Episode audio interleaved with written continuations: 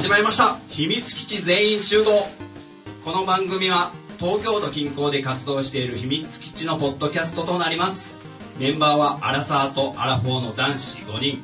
1980年代から90年代と青春を過ごしてきたこのメンバーが大人になった今。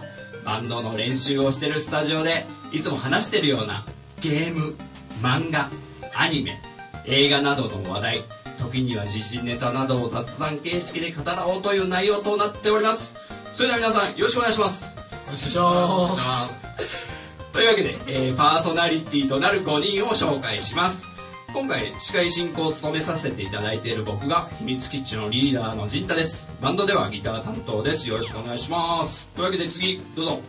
ボーカルのコウスケです。まあ特にねいいつもこう端に端に生かされる感じですけどもまあ一応バンドの中では先頭に立っております。よろしくお願いします。お願いします。はい。はい、えー、ベースのトヨッチャです、えー、基本的にゲームと下ネタ担当しておりますのでよろしくお願いします。はいというわけではい。あ、ドラムの浅沼です。えーと、主に、なんでしょうかね。あの、エロ。俺とやめなさい。あ、じゃあゲームですね。俺も似それもまあオッケーオッケー。後で。じゃあじゃあ浅沼です。はいいえいえ。というわけであとねもう一人キーボードのミッチーさんっていうのがいるんですけどね。今日はお仕事でまだ来ておりません。もう早速ね秘密基地全員集合って言ってるのに第1回目からいきなりもう 集合してないというこの出落ちみたいな感じでね。というわけでこの一応5人が秘密基地となります、まあ、大体秘密基地はこの月に2回ぐらいスタジオでバンドの練習してるんですけどまあいつもね雑談とかすごいしてるんでそういうのをなんか配信できたら面白いんじゃないかと思って、えー今回やっと実現することができました。メンバーの皆さんありがとうございます。おはようございます。というわけでじゃあ、えー秘密基地の、えーポッドキャストスタート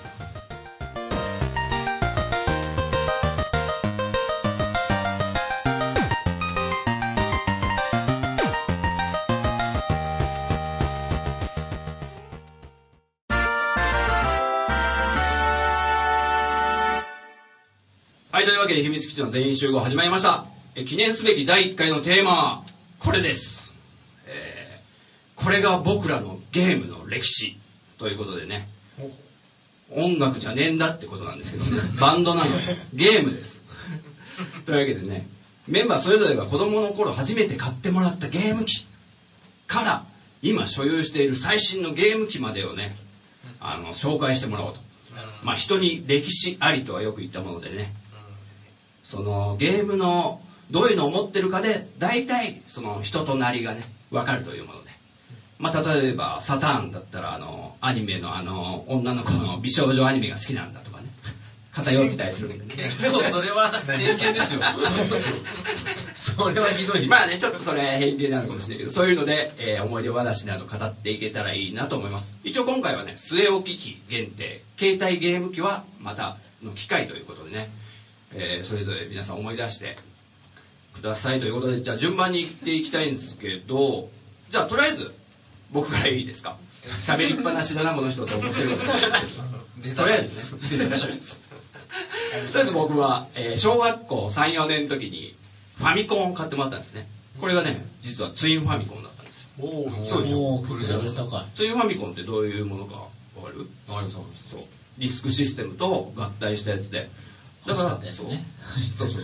ちょっとあそう。そのツインファミコンを買ってもらうとこにはちょっとね涙涙のドラマがあるんですけどまたねそれは語ると長くなるんでまた今度。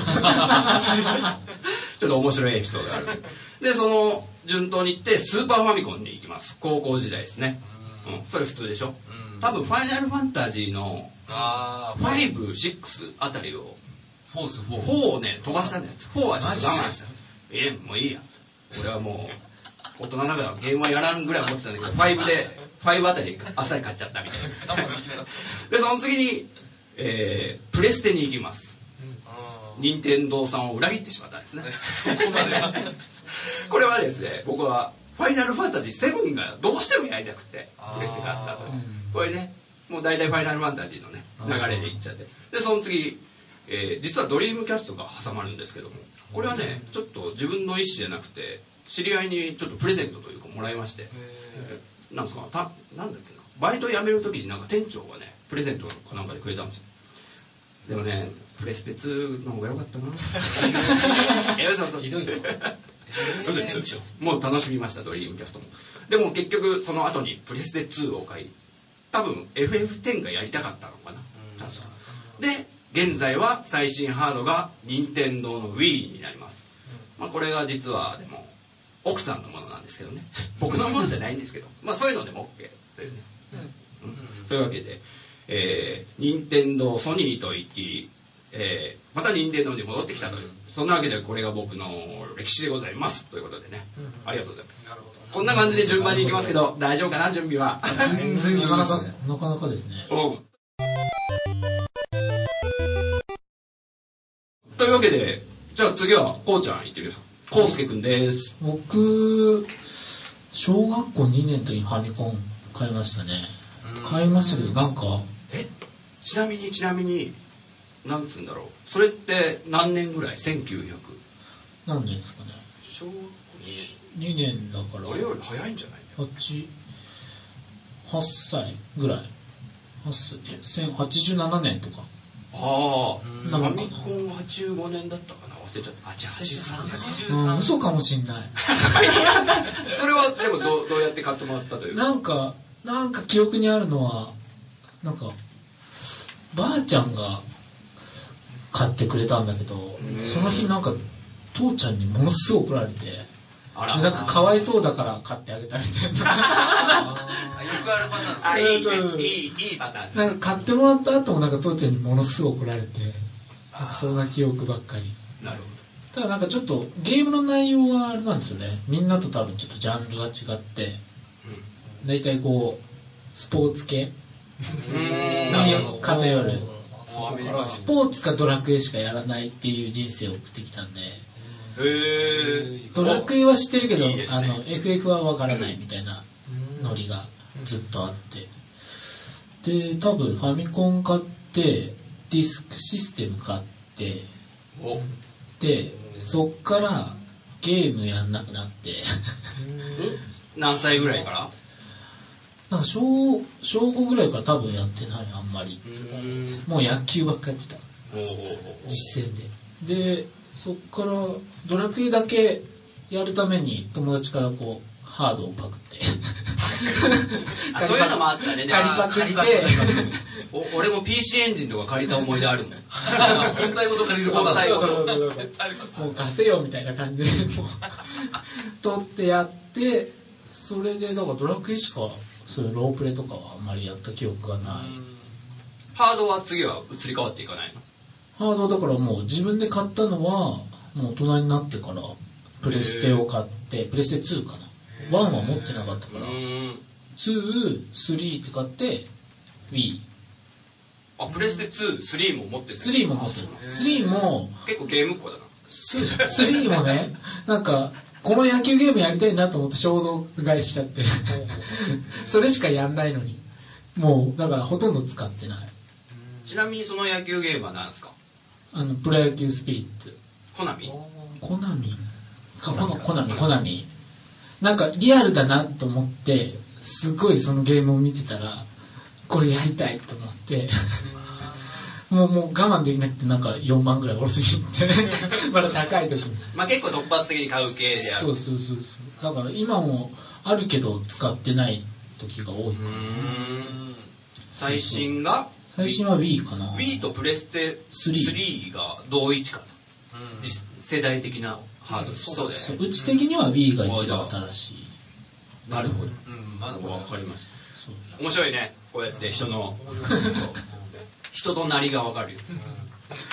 やっぱり FF やっぱ知らねえんだと。FF ね本当知らない。というわけで入っていけないコウスケ君のゲーム機の歴史でございましたまあ細かい話とかまたねいまたね。聞きたいのもあるんですけど、ね。まあ時間のあれもありますんで。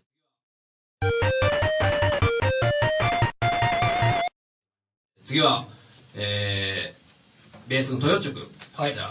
まず最初のとか全然知らないの聞いたことないそうだな。一番初めはねあの実はちょっと若干こうちゃんにかぶってくるんだけどあの、まあ、うちの父さんはね、まあ、ちょっとメンバーのみんなちょっと話したことあるかもしれないけど、まあ、うちのお父さん厳しい人だから、もうゲームっていうのは、なんか反対派みたいな。あ勉強しなさいみたいな感じだったから、全然こう買ってくれる気配はなかったんだけど、あのね、誕生日プレゼントで、ね、母さんにね、買って買ってと。言ってたんだけど、ま あ、お父さんがダメだと。言ってたんだけど、まあ、買い物に行った時に、まあ、ファミコンが売ってたと。うんああーちなみに、あの、小学校4年生の時かな。で、その時おばあちゃんも一緒に行ってる。かぶってる 本当かぶっちゃう。かぶっちゃうスケートヨッチはかぶってるねかぶっちゃってんだけど。すごいな。結局そのまあ勉ちゃんと勉強するかなっていうね、うんことを理由におばあちゃんがうん？今今のトヨッチョ君を見ると勉強まあいいやその時はね。うん。まあ、たたまに勉強もしてたんだけど。で買ってもらったのがファミコンで。えっ、とうちはねやっぱそういうちょっとゲームとかはあんまりうるさかったから、うん。あのディスクまではディスクシステムまでは買ってもらえなかったんだけどそれからねえっ、とあれか。スーファミスーファミに移る前かな、うん。メガドラか。メガドラ。来た。え？メガドライブを実はちょっとね友達から確か5000円ぐらいであ中学生の時かな。よくある。あるそういう売買うん。もうね子供はやるんで。お年玉でね、お年玉で。ちょっと金入った時ありますあります。でメガドライブとかで、まあ、ソニックとか、ね、あー有名なメガドライブってどこの？メガドライブセガセガえそこですか。いいねいいね。こうちゃんはね。こうちゃんはね抜けてるとこがあるんですよ。名前知ってるけど、あ、セガなの？っていう。ああなんだかんだドラクエとスポーツしかやってない。そうそうそうそう。まあそこは得意分野があるからね。なるほど。うん。で結局メガドライブもトヨッチョは手に入れたと。手に入れてだからあの今で有名なこうシャイニングシリーズっていう、はいはい。シャイニングフォース。わかるよ。いうのがあるんだけどそれ一番初めの「シャイニングザ・ダークネス。うーん」あれはあの女神転生みたいなこうダンジョンダンジョン？をほあの探索するううん。やつ RPG だったんだけどシシミュレーション RPG じゃないっけ？シミュレーション RPG はシャイニングフォースになってから。あそうなんだ。うん。おいいね。それがメガドラの興味深いよ。時にあダークネスからシャイニングフォースに移ってもうあのそういうシミュレーションゲームになってうん。そこに火がついて、えーなんかフォースがついてるみたいな。なるほど。感じなんだけど。で、えーまあ、そういうのとかをやってて、まあ、そこから、まあ、順当にスーハミに行き、えーちなみに何歳ぐらいか？なそのいやんスーファミに行ったぐらいは。スーハミはね、うん。結構知りたい。中学校のね頭ぐらいかな、ね実はまあこの話すると長くなるんだけどまあ1分ぐらいに凝縮すると。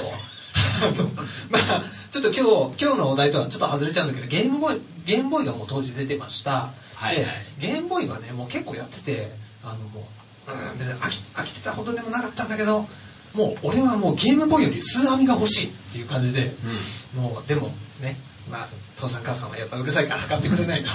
父さん母さんにそのメガドライブとか隠さなきゃね。でも父さんに、それあそうだね。うん。まあちょいちょい隠し本当に隠してるのあのクローゼットの中に隠してたり奥の方にね、うん隠したりしてたんだけど。でまあゲームボーイと本体と、まあ、カセットが何本かありました、うん。でさっきの話じゃないけどもそれを友達に売ってその金で スーダミを買ったんだよ。でも買えたのは本体だけなの、うん、であそれをさっき言ったようにクレーゾクローゼットのね奥にねこうしまっといたの。あうん。うわスーファミ買った。でもカセット買えねえやってしてたんだけど実はそこ その話が、えー母さんにバレてうん。うん。あんた何あの母さんが買ってあげたゲームボーイを何友達に勝手に売ってそんなの買ってんの？って。問題になるそれ。そのぐらいのね。やべえバレた。っつって。で結局そのスーファミスーファミじゃねえや。ゲームボーイも買い戻しました。あ友達にお金も、戻しました。でもスーファミ残っちゃいました、ううん。うん。うんじゃあどうする？っつったらスーファミはまあ俺のものですよね。ラッキーが起こってラッキーが。でまあスーファミだけ残っちゃってなんか、うん。ね、俺はこうあなんかやりたいなってしてるわけでしょ？それを見かけた母さんはじゃあゲーム1本買ってあげるからなんか好きなの選びなさいと。やったーと思って、あじゃあスーパーマリオ買おうスーパーマリオワールド買おうっはい。てゲーム屋行ったら、あのスーパーマリオもなくて当時ね出てたパイロットウィングスってやつもなくてかなり初期だねそれ初期初期。であの残ってたゲームがポピュラス。いやいやいや深いね。深い深い話だねこれは。なんかよくわかんないけどなんか母さんこれ残あるみたいだからこれ買ってって。買ってもらって家帰ってなんだろうこのゲームって。なんかこう神様になっていろいろ土地を動かしたりあのこうね住民をなんか敵のところに攻めさせたりっていうゲームなんだけど当時は全然わかんないからなんか地面をこう上げたり下げたり 上げたり下げたり、うん。なんかね海にしちゃったりしてああなんか人間が沈んでいくみたいなの を見ていて何を結局すればよかったんだろうこのゲームはっていう感じで終わってる。あ いやいややったことあるよ俺。もポピュラームは難しいよね。難しいね。そのね長くなって。でちょっと巻いてくれる？先行こうかな、まあ、スーファミはね紙世代だったけど。あちなみにこの先もあの第100回ぐらいまで続くんでいっぱい話してます だいぶちょっと。今日全部語んなくて大丈夫だ。だいぶちょっとカットされる部分が多いと思うけど、うん、そっからまあプレステんの前に64が出たんだっけ、まあ、その辺ちょっとあれだったけど、うん。スーファミが出て間違えた。プレステが出て 64が出てでセガサターンが出てきたんだよね。そう。うん、で全部持ってました。マジで？すごいな。全部持ってた、うん。大体どれかじゃないとって選んでみんながそう悩むんだけどね。俺のねあの時代やっぱあんまりお金なかったから悩んで悩んで結果出したのがさ最初に買ったのがサターンだったんだよ。あセガサターン、うん。うん。サタンがトップを打って出たんじゃない？多分。ああそうだな。そうそう。セターンが一番早かった。サターンが出てその世代のねゲーム。であ32ビット機の中ではまあこうちゃんがねわかんない顔してますけど。でプレステが出て、まあ、64がちょっとどこの時期だったかよくわかんないんだけど。64ビリでビリビリ。あビリか。うん。ずっとビリ。そうその辺ね、まあ、友達と別れて俺は最初セガタサターンを買ってバーチャーやってて、で友達がプレステ買ってリッジレーサーやっててうわめっちゃ面白そう俺も買うっつって。結局プレステも買って64も買ってろマリオのね64とかやってて、えーでその世代が終わりドリームキャストが出てきたのか。うんそうですね。プレステそうだね。次は64ビット機です。で64買ってあ間違えた ドリキャス買ってドリームキャスト買って、えープレステ2か。プうん。レステ2も買っプレステ2はね最初買う予定はなかったの。でねあの発売当日になってあのなんかあやっぱ欲しいなと思っていつも行ってるゲーム屋さんに電話してみたらああのまあほ本名だけどあのあトヨッチャさん。ああトヨッチャさんですか？あプレステ2買うと思ってあのい一分あの。一体取ってありますよってあまりにも言われて。常連すぎて。常連すぎて。あいいねそれ。プレステ2取っといてくれたと、まあ、そんな経緯でねプレステ2買ったり、ほまあ、もちろんプレステ3プレステ4も持ってるし、えー今だとまあん？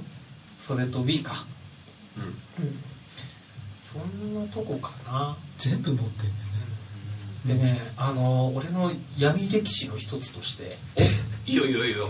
まさか。あのねまさかあのハードを？あのハード。直に続く。あいあじゃあ取っとこう取っとこう。まあ最新はプレステ4だよね。うんそうだね。プレステ4まあ、トヨッチョ君はこのようにねあのゲームはすごく精通してるので、うん、困った時はねトヨッチョに何か聞けば、大体データベースとして返ってくるというね、まあぐいぐい今度後日またねいろいろ聞きたいと思いますのではい。ちょ今回は次に行っていいですか？申し訳ないです。というわけでトヨッチョ君でした。はいありがとうございます。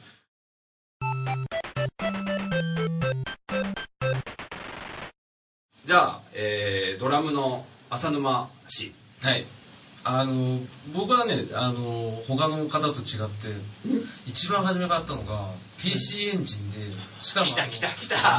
PC エンジンって白いんですけどあ。俺が買ったの黒いあのあったね。やたらと NEC が PC エンジンで一回当たったからといって廉価版を出した時期がありました、うん。あのシャトルの活用したうん。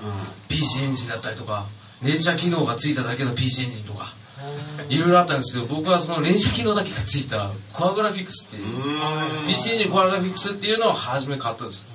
黒いのかっこよかった。そうかっこよかったんですよなんでファミコン行かなかったかっていうと、まあ兄貴が持ってたからとか。あでなおかつあの大竹誠のただいま PC ランドっていう。すごいローカルなんですよ。大好きだったな俺。あの大竹誠があの白衣着てめちゃくちゃやりながらなぜか PC エンジンの紹介をするっていう番組があったんですよ純チャンネルで。でそれを見ながらあ俺はこのからの時代はファミコンじゃない。PC エンジンだ。って言って買ってもらって、でそこからでもあんまりソフトつまんないやつしかなかったんで PC エンジンぐらいしかハマんなくて。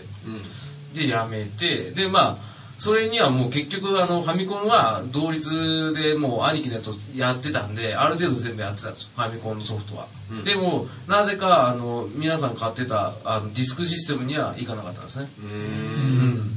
でその後結局スーパーファミコンが出てでスーパーファミコンを買ったのが小学校3年生ぐらいなんですよ。結構俺遅めだったんですねリリースから少し下ぐらいに買ったんですけど、まあ、スーファミ買って「頑張れ子供の雪姫救出絵巻」っていうやつがあって まあファミコン時代あの友達ん家でよくやってたんであの飯田君の家でよくやってたんですよ。俺も飯田君の家で。ゼルダの伝説とか。俺も飯田君の家で。飯田君の家で。そうえう。ちも飯田君ちだよ何ですか？飯田家って何ですか？飯田家の地って何だろう？でもなんかその飯田君の家で大体俺の快楽は全部長なってたんで ファミコン時代は。国尾君とかすごい面白いやつだったんですけどそれはもうやめてでスーファミを買ってから徐々に自分がもう小学校高学年中学生になるとゲームにどっぷりハマったんでどんどんそのトヨタさんじゃないですけどあのちびっこを売買したりとかあと中ぐらい行ったりとか。えちびっこ売買？要はあの新人売買？しょ小さい時にあの 友達同士でハードの売り買いをしたりとかしてたんですけどで結局ねあのほ他の人と違うゲーム機の話すればネオジオってあったじゃないですか。SNK が出してたゲーム機の筐体と全く同じクオリティが出せるゲーム家庭用のゲーム機なんですけどハードが大体5万ぐらいでカセットが1本3万円ぐらいするんですよ。俗にブルジュアのブラックボックスって言われてたやつなんですけどあれを中古屋でたまたま8000円で見つけて買ってでカセットも3000円台になるまで我慢して買ってたんですよ。絶対値は下がる。あれだった値が絶対下がるんです。よあのみんな買わないからもう一回買ったやつはもう本当にプロのゲーマーだって自負してる気持ち悪いやつばっかだったんでそいつらがもう飽きてもうこんなのクソゲーだって言った時は僕はもうハイエナハイエナみたいにこうやって買いに行ってたんです。よ中古屋に。なるほど。まあ、そういったのがあってでまあネオジオっていうのがすぐポシャっちゃってでよく32ビット機が出てた時にそのネオジオ CD とかも出てたんですよね。あのロムが CD になってやや安くなったやつでもロード時間でカップラーメンができるぐらい長かったんですけど ロード時間が。長かっそう。でそれでは今やめたんです。友達ん家で見てまた友達ん家でその時は小高君家ですけど小高君家でやってまあもう長かったこれあのネットで流すからあんま実名あであ大丈夫ダメです。お王君と愛君僕もいい飯田君の話します。大型君大型で結局その後皆さんと同じです。プレステとプレステ2とプレステ3を買ってセガサターン買ってでもドルミキャストは手が出なくて。で Wii とかはもう今最近全く買ってないんで俺が最近買ったのはトヨタさんから買ったプレステ3が最後ですうん。そうそう俺が売りつけた。そう。あバンド内売買なんか？そう。バンドでバイバイが新宿であったんですよ実はあまあ裏大人になってもあんま変わんないですからね。結局子供の買わないです頃とやってたことが。そうですあの初期のごっついでっかいなんかもうなんか月物石みたいなプレステ3を 俺新宿まで行って買っトヨタさんから3000円か5000円ぐらい買ってそれを持って板橋に帰ってたんですよ。その時あれが最後です。俺は。基本的に格ゲーが好きでしたね。うーん。一番大好きな格ゲーは？えーとそれは絞れないですね。えあのキングオブファイターズシリーズは本当に俺はもうそれはずっとやってたんですよ。ん。95年から結局2000年手前ぐらいまでやってたんですね。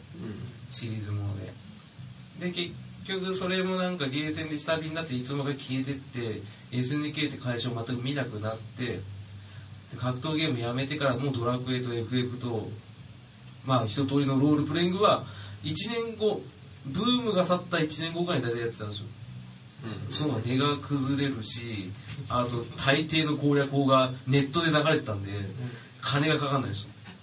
攻略本いらず。攻略本いらずでただ1年間溜まってたんでやりたいのが、みんなで話全部こうやってやってて話を崩してたのに1年後やってもう溜まりすぎて1日で20時間ぐらいやっちゃって。後半まで行ってて。2日目でクリアしてたんですよ。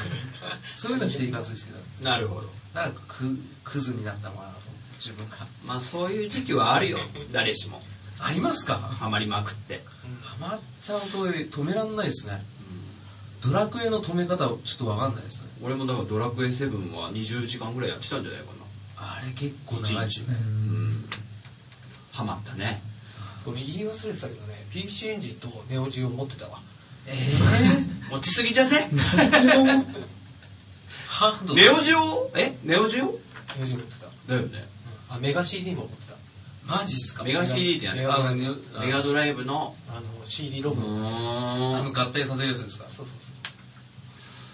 これはね多分ねトヨッチョの場合はね最初にお父さんがね締め付けた結果かな。あ開発しちゃったんだよ反動が出ちゃったね。なるほど。まあそんな感じであの大体メンバーのねゲームの歴史みたいのが見えたというか話し出すと止まんねえなこの人たちとか思ったんだけど。いやいや確かに。俺が全然おあんま喋れてねえなと思っちゃったから。すっげえ抑えちゃ早めに 意外に話すなみんなと。か ま真面目なとこ出ちゃいましそうそう。でここでねこのタイミングで多分おそらくいいタイミングでミッチーさん来るんだろうなと思ったら全然ね来る様子がないんですけども。たあの報告があります。あ！ミッチーさんから LINE が入りまして、はい。今日は仕事は終わったんですけど今から出ても新宿到着は22時ぐらいになるので今日は帰ります、はい。スタジオ代は次回払います。なるほど。本当にごめんなさい。なるほど。そっか。来ました。ということで今回リスナーの皆さんごめんなさい。ミッチーさんの登場はありません。いいなこうやってね人気が出る。ま まだ来るんだろうみたいなね。謎のキャラクターみたいにね合コンとかでね 後で登場するみたいなやつだね。かっこいいですね。かっこいいな。はい。じゃあそういうわけでねまだお時間の方がねちょっとあるんで、えー、ちょっと突っ込んでいきましょうか。じゃあ僕のあの話していい？僕を話したかった僕の悲しいツインファミコンを一番最初買ってもらった「涙涙の物語」というのがあるんですけどもこれがですね切ないですよすごい。あのまず皆さんファミコンの初期型ご存知ですかね？はい。ファミコンの初期型のコントローラーご存知ですか？うん。ボタンが？ゴム。はい。あさすがトヨョ君です。知ってますよ。ボタンがゴムで四角なんですだからどういうことかっつうとそれは押し込んじゃうと、まあ、A ボタンとかジャンプで押し込むと戻んなくなっちゃったりちょっと不良品というか不具合が起きやすかったんで後日というか任天堂が、えー後日丸型のプラスチックのボタンにしたコントローラーを出したんですね。だから大体その頃みんな最初に買ったファミコンのコントローラー壊れちゃった人は、えー変えるんですよその丸ボタンのプラスチックに。ね、で僕はその時はファミコン持ってなくて友達ん家で遊んだりしてたんですね、まあ飯田ちゃん家とかね、言っちゃったよ。ででもなんか買ってもらえなくはないんだけどなんかいいなんでい親に言い出せなかったというか、うん。ななんでかね分かんないんだけど。でその時にでも欲しくって欲しくって。そしたら友達が「このコントローラーいらないからあげようか」って言ったの。その四角ボタンのもう使わないやつね「あ欲しい欲しい」っつって。もらって帰ってきたんです。よで僕ベッドの上でねこうその本体がつながってないそのコントローラー 四角ボタンのねゴムのこうやってベッドで遊んでたんですよこうやって。イメージして。すごい。よね悲しい。そしたらねお父さんがねそれを見てね悲しげな表情で「ファミコン欲しいのか?」って言ってきたんですね。うんうんっつって。あちちなみにさらにその時僕ファミコン持ってないのにファミ通とかファミマガとかは買ってたんですよ。いたでしょそういう人。いたよ。でそうそれを機にようやくというか買ってもらったというちょっとね悲しい思い出が。でその時にお父さんがあのシャープが好きだったですかね。でちょうどツインファミコンっていうのがあるぞっていうことでね。そうあれシャープなんで。はあ。で買いに行ったというそういう経緯があります。なのでちょっとファミコンデビューが若干遅かったと。周りの人に比べて。でちなみに最初に買ったソフトってみんな覚えてます？覚えてる。僕はあのディスクだったんで「ゼルダの伝説」と「スーパーマリオブラザーズ2」を買いました。これはねゼルダはねクリアできなかったんですよいまだにしてないな多分初期。でも「スーパーマリオブラザーズ2」はもう何回もクリアしたんですよね。あれ実は難易度すごい高いらしくって。高い高い高い高いでしかもあの頃のディスクシステムだからクリアするとねタイトル画面にね星マークがどんどんついてくるんですよ。撃墜マークみたいな。もう何回クリアしたしましたみたいなのがそれ結構ダーってついてたぐらいにスーパーマリオの2はちょっと得意でしたね。すごいですよじゃあ最初に買ったソフトを聞いていこうかな。こうちゃん聞いてみよう。なんだろう。萌えプロとかかな。そのおばあちゃんにがかわいそうだって思って最初に買ってもらったファミコンでその時一緒に買ったの。多分ねなんかマリオとかは後でやった気がするんだよ。うーん。萌えプロのイメージすごいななんかバントでホームランした。ああバースバースバース。僕ねそう。最近あるポゲーム系のポッドキャストでまさにその萌えプロのゲームをやってる風景をねこのラジオでやってたんだけど。い検証しててそのバントでホームラン。バントのホームランあれ画期的だ実はできない選手もいるらしくってクロマティとかはバントの構えすらできないんだって。えー、だからできた選手は多分一部で一部は一部。ホーナーって俺ホーナーはでできたけどあホームランバッターはできた。いヤクルトの。そう。えクロマティできた気がするけどな。ちょっとしこれはね俺調べたわけじゃないんでそのラジ調べよう。調べよう。それなるほど。萌えプロね。クラブあまあいい。はいどうぞ。どうぞ。間違えました。え？ちなみにあれだよね。モンプロは赤いカセットだったよ赤いカセット。あそうそうそうそう野球やらないなんか俺ネットで見た萌えプロのカセットだけを集めてる人。ずら萌えプロでも緑のやつもあったでしょ。萌えプロ。た確か緑のもあった気がする。な赤が普通で中一緒なんだけど。なんか緑のもあったような気がするな。え？薄薄い嘘かもしれないよ。一番初期型？いや初期型はもう赤だったんだけどなんかそのレアケースでなんか緑もあったような気がするな。嘘かもしれないけどでもそういうのなんかあったな当時。なんかそういうの結構あった時あったでしょ？なんか。あのなんだっけ？これはちょっとあれかもしれないけどロックマンとかでさあのロックマン2がすげえ流行ったから、うん。あの2のなんかなんだ、なんだっけな？あのボスキャラをこあうデザインを公募してた。うん。そうそうそうしてその採用された人には金色のカセットのロックマン2があああのそうなんかすげえ。4とかですよね。3とか4 3とかあとあれあれ任天堂のゴルフジャパンコースとか US コースとかあランキングみたいのがあって全国のみんなと競い合えてでうん100位以内に入ると黄金のカセットのマイク・タイソンパンチアウトが。あわあ知ってる。当時は限定だったんだよだからあの金色のカセットでね。あまあこうちゃんよく知ってると思うけど。すごいあれ面白いちなみにあのロックマンのうん。2か3のスネークマンっていうじゃないですか。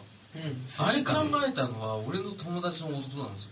え本当？本当？本当あそう本当これは名前。友達だ弟でしょ。いや友達の弟ですよそれは。だって友達の弟は友達の弟以上で以上でも以下でもない。友達の弟。じゃあそれ俺の友達の弟って言ってももはやいいんじゃないのかな。どういうことかわかんないですけど。いやでも本当に矢部君あい名前言っちゃいけない。すぐ名前出す。飯田君だろ？違う違う違う違う違うまあそんな感じです。そうなんだ。なるほど。すごいな。へちなみに萌えプロはジャレコだったっけ？じゃあねこー何じゃねこってジャレコメーカーメーカー。あれなんでさなんで思うんだけどなんでみんなメーカーに詳しい？のやだってついてきますもん名前。だだってツインファミコンなんてななんでシャープとか知ってんのかもよくわからない。だって売ってるから。えだって任天堂でしょ？いやもともと任天堂が開発したソフトあのハードの方をシャープが持ってってシャープ独自でニューファミコン的な感じ？OME 版です。よニューファミコンは任天堂だね。ニューファミコン任天堂が出してるななんかその後大人になってからファミコン買ったんだけど NEC の。え？NEC だったと思あのういやもうあのファミコンのなんかコントローラーがすっごい使いづらくて。あ何でもできああのね十字がねものすごい一つになっててもうこっち押してもなんか下に行ったりとかもううーんってなるやつ。よくな何個か出てましたよね。そうそうそうそうそれなんか買ってやったドン・んだけど。キホーテとかで売ってるあそうそうそうそうそうすごい安いやつ。安いやつです。3 4千円ぐらい、えそうあれでもなんかイライラが止まらなかった記憶があるそれもう二十歳25ぐらいじゃないかな買ってやったの。ああい一時流行りましたねふわっと。捨てちゃったもんね。初代が俺も買ったよよそういうなんか。でもなんかなんつうの海賊版っぽかった気がするな。そう大体海賊版がすごい出そうですねドンキーとかでしょ、うん。ドンキとかあとは UFO キャッチャーの景品とかでよくうん。2 3 0 0円ぐらい買えるもんねそうですさあそろそろちょっと時間が迫ってきたんですけどもまあじゃあトヨッチョと浅沼さんも最初に買ったソフトをちょっとパパッと見てもらっていいですか？なるほど。えーっとね一番初めはねあれだねそのまあおばあちゃんに買トヨッチョ。ったんだけど。はいトヨッチョ。ポケットザウルスだね。ほう重重宝剣超面白いあれ橋本名人。橋本名人なんキャラじゃなかった。そうそう。あの眼鏡かけた。そうそう橋本名人。あのファミコンがうまいやつ名人いっぱいいるの？あ名人いっぱいいますよちなみに康介君あの名人といえば？高橋しか知らない。ああ高橋ね。高橋名人橋本？16くらいじん橋本名人って高橋名人の冒険島。まあこれもね。うん。やったね。なんか橋本名人の方が高橋名人よりうまいよってボソって俺の友達が教えてくれました。えー、橋本名人知らない。やたらと俺の兄貴がファミコンやってる時にお友達が「高橋名人みたいですね」とか言ってて褒めてて俺が「うん」ってなってたら小声で「本当は橋本名人の方がうまいからお前は橋本名人だよ」橋本名人はなんか冒険的なの出してる。だからそれがポケットザウルああスそうなんだなんだろう。あれワンナップワンナップのキャラクターでいませんでした？橋本名人自体の顔正面の顔。なんかあったかもあったっけ？なるほど。な恐竜時代も確か眼鏡かけてた気がするそう全部目が出てポケットザウルスってものがそもそも文房具だったよね。そうそうそうそう。ハサミの形したあのプテラノドンとかありましたね。懐かしい。いやありがとうございます。じゃあ、はい浅沼さんは？えっと2個あって1個はハードを買ってない状態で一番初めに買ってもらったファミコンカセットなんですよ。それがあでもにお兄ちゃんが持ってたからね。そうなんハードはないけど一番初めに本当に買ったファミコンソフト自分が選んだファミコンソフトがロックマンの初代なんですよ。うんあのい まあ友達ん家でやった時に面白いなと思って家でもやりたいなと思って買ったんですね。4 5千円ぐらいでビッグカメラ買ったのかなで PC エンジンを初め買ったって言ってたんですけどうん。PC エンジン一番初め買ったのは PC 原人なんですねあやっぱそれなんだ。そうです。PC 原人を本体と一緒に買ってでその帰り道の中古屋であの何ですか R タイプ。あいいね。R タイプ。俺すげえ好きだったよ R タイプ。よかったですよね。ただ容量を使いすぎて4面までしかないんですよね。そうなの。珍しいよ。シューティングのゲームなのに前編後編で分かれて2枚で出すっていう。別々にねそうその時の NEC の考え方すごいと思いました。ねあハドソンですけどねメーカーは。そんな感じですよ。R タイプはアイレムだったよね。もともとそうですけどあ。の家庭版はハドソンが出してああそうなんだ。そうです。なんかそこら辺がよく分かんないんだよね。あそこでうまく家庭内用ゲーム機を作ってる、まあ、ソフトのパーティーになってる人たちっていうのが引っ張ってくるんですよね利権をだから画廊伝説も、あのスーパーファミコンだと宝が出しててあそうです PC エンジンだとハドソンが出してるんですよ、あれ利権買いして結局それで作ってるらしいですよ。詳しい話は分かんないですけど。ファンタジーゾーンもねファミコンで出たのはファンタジーゾーンってセガなのよ。あでもファミコンで出たのよ。出ましたね。結構すごくないそれ。すごい。ねはい。だから三電子って名前を変えて出したみたいな。みたいなことを当時ファミ通のなんか漫画に 書いてあったけどまあちょっとそこら辺は調べなきゃわかんないです。三連士ってセブンだったんだ。の代わり見した姿じゃないのかとかわかんない。それは漫画に書いてあったこと。まあそんな感じでねありがとうございました。でみんなの思い出話がなかなか尽きないんですが時間の方が押し迫ってまいりましたのでこの辺でエンディングに行きたいと思います。はい。はい、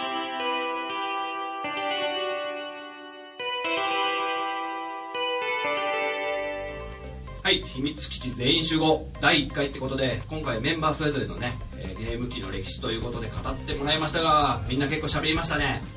なかなかそれぞれのメンバーのね人となりがちょっとはリスナーの皆さんにも届いたかなと思っております、えーどうでした？ちょっと喋ってみて皆さん。いやーまだまだ。その節しか喋ってないみたいな。まだまだテーマいっぱい僕あるんでみんなもなんか話したいテーマとか。例えば FF 対ドラクエとか。さあるでしょ。ある。ゲーム音楽とかね、うん。いっぱいあるのよそれ。というわけでねそういうテーマとかもねいろいろやっていきたいと思いますので僕はちょっとすごい楽しかったんで。楽しかった。大丈夫だからね。楽しかった。これ伝わってないと思うんだけどね。すごい楽しいですそう。うん。こうちゃん楽しい楽しい。こうちゃんすげえ楽しいんだようん。はい。というわけでエンディング行かせてもらいます、えーこのポッドキャストではリスナーの皆さんのご意見ご感想をお待ちしておりますメール、ツイッター、iTunes のレビューなどでご感想いただけたらと思っております。メールアドレスやツイッターアカウントについては秘密基地のブログがありますのでそちらをチェックしていただけると幸いです、えーググっていただくときに、えーひひひれひらがなで。ひらがなで秘密基地、えーバンドとかで探していただけるとね出てきます。あの秘密基地にいた名前のバンドがね意外にあるんです。秘密基地図とか漢字これねちょっと秘密基地って調べバンドで調べるとねそっちの方が上になっちゃってるんだけど今。まあそれにね負けないように僕たちもねちょっとこのポッドキャストで 音楽でじゃねえんだ。まあまあ行きたいと。はい。というわけで秘密基地バンドで探していただけると幸いです、えーなんと今ならお便りを送ってもらった皆さん。今なら優先的になんと紹介させていただきます。えー、だって第1回だから。誰も来てないからね。もうこれちょっとお待ちしてますんでお願いしますというわけで、えーというわけでね第2回の配信がいつになるのかちょっとそもそもこの番組が続くのか全てはリスナーの皆様の反応にかかっておりますということで、えー僕はねちょっと続けていきたいと思っているので、えーお待ちしておりますというわけで、えー今日は、えー秘密基地全員集合。ありがとうございました。というわけでさようなら。あカミカミでごめんね